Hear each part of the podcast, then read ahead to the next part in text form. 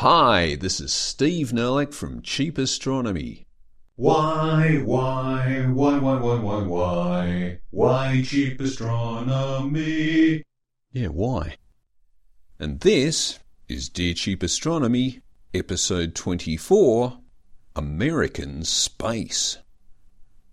Okay, so space travel isn't all about the USA, but a lot of it is. So here's a Dear Cheap Astronomy episode with a focus on what the Americans have been up to lately. And wouldn't you know, a lot of it's about private enterprise. Dear Cheap Astronomy, what do you make of the space taxi announcement?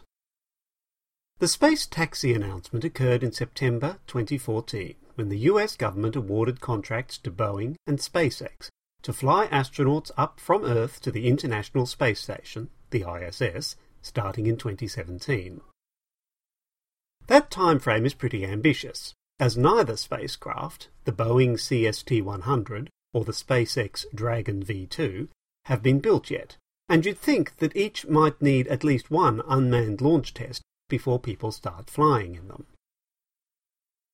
The CST of Boeing CST-100 stands for Crew Space Transportation, and the 100 is meant to symbolize the 100 kilometer altitude beyond which most of the atmosphere stops and people become astronauts.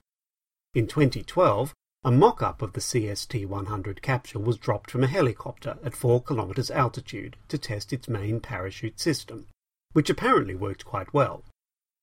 When it does launch properly, the CST-100 will be atop an Atlas V, which is a jointly built Lockheed Martin and Boeing rocket but will also be compatible with the Delta IV rocket, which is built by Boeing, and a Falcon 9 rocket, which is built by SpaceX. A mock-up of the Dragon version 2 spacecraft was put on display in 2014 for a media event, but that's about all it's done so far. A launch pad test, which is not actually a launch, is scheduled for later in 2014.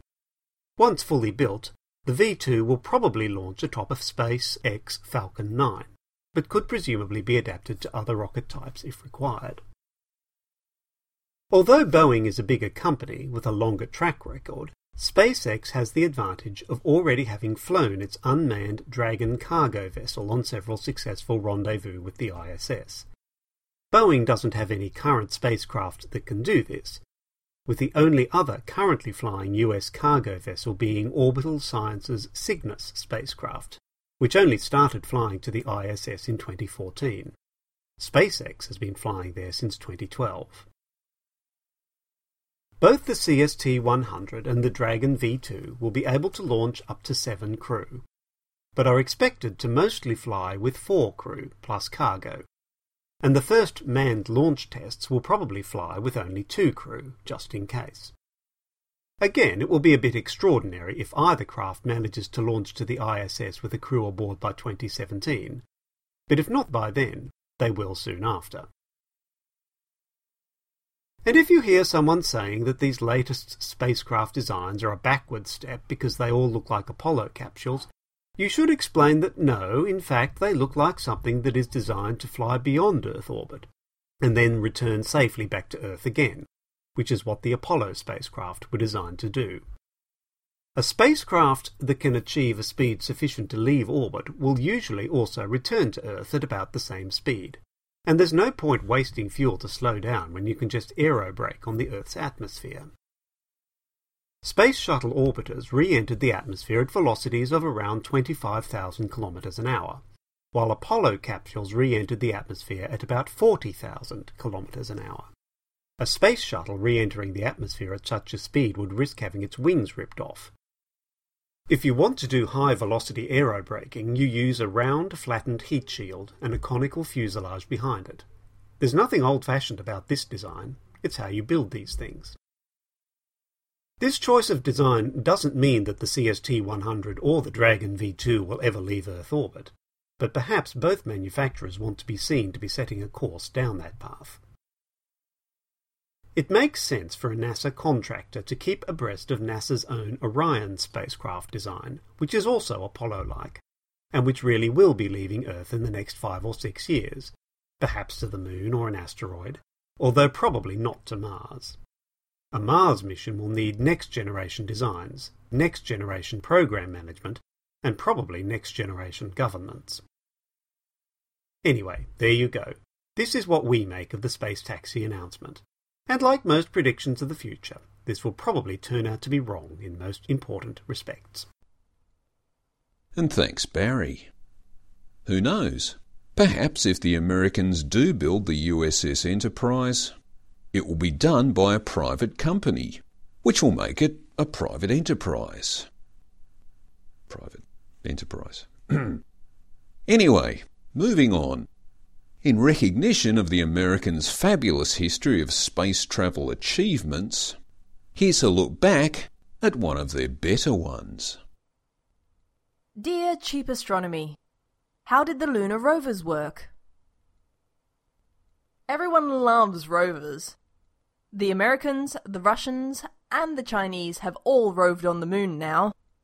India is planning to be next, as are a number of private enterprise outfits. The current distance record for a rover on a celestial body is held by Opportunity, which after 10 years on Mars has covered over 40 kilometers. Way ahead of Curiosity's 9 kilometers to date, although it seems likely that Curiosity will eventually take that title, at least for a while. But anyway, that's the robots story. The human driven lunar rovers were also remarkable seeming, as some conspiracy theorists have proposed, to have appeared out of nowhere during the course of the Apollo landings. However, not all the Apollo landings were the same. Apollo 15, 16, and 17, also known as the J missions, landed with upgraded extended mission lunar modules. The descent engine's size and power were increased to allow them to soft land with more payload. In total, the extended mission modules were an extra metric ton in mass over the earlier versions, and about 200 kilograms of that extra mass was a lunar rover, folded and flat packed onto one side of the square body of an extended mission module's descent stage. Other enhancements to the extended mission modules allowed two astronauts to stay on the moon's surface for over three days, something that the modules on Apollo missions 11 to 14 could never have managed. Those enhancements included a waste drain that went from the cabin to a holding bay in the descent stage, and the less said about that, the better. Anyhow, the Lunar Roving Vehicles, or LRVs, were pretty nifty, even if they weren't that fast. Gene Cernan holds the extraterrestrial land speed record of 18 kilometers an hour, achieved while driving Apollo 17's rover. Each rover was controlled by a T-shaped hand controller situated between the two seats. Pushing it forward moved the rover forward, and a forward pivot movement provided throttle control, that is, making it go slow or go fast moving the controller left or right, steer the rover left or right. You could also put the rover in reverse by flicking a switch before pulling the controller back. And when you arrived at your destination, pulling the controller all the way back activated the parking brake.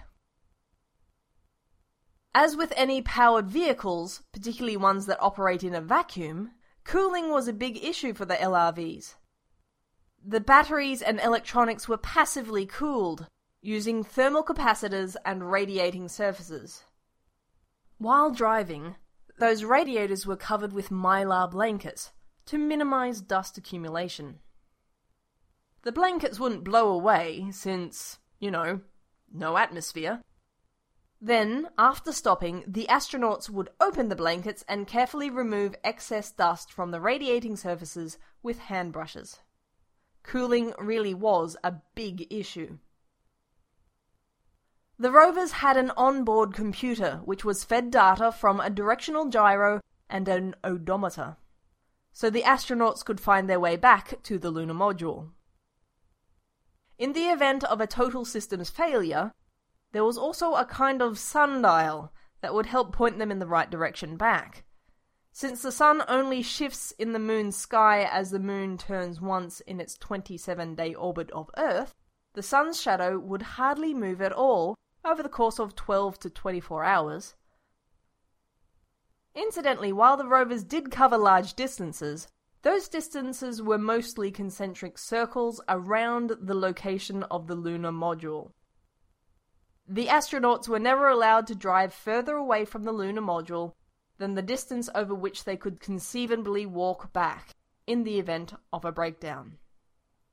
The Apollo 17 crew managed to stretch this out to 7.6 kilometers. That sounds like a long way to walk in a bulky spacesuit, but in one sixth gravity, it wouldn't have been so bad. This is Janet for cheapastro.com. And thanks, Janet. So, there you go. Not only have we landed on the moon, we've also driven around on it. Not to mention dumping three cars on it and a bunch of other junk. And that's it for another episode of Dear Cheap Astronomy. If you've got a driving ambition for space travel, or you just want to catch a cab, why not write to cheapastro at gmail.com and we'll flag something down for you. Thanks for listening. Steve Nerlich, Cheap Astronomy.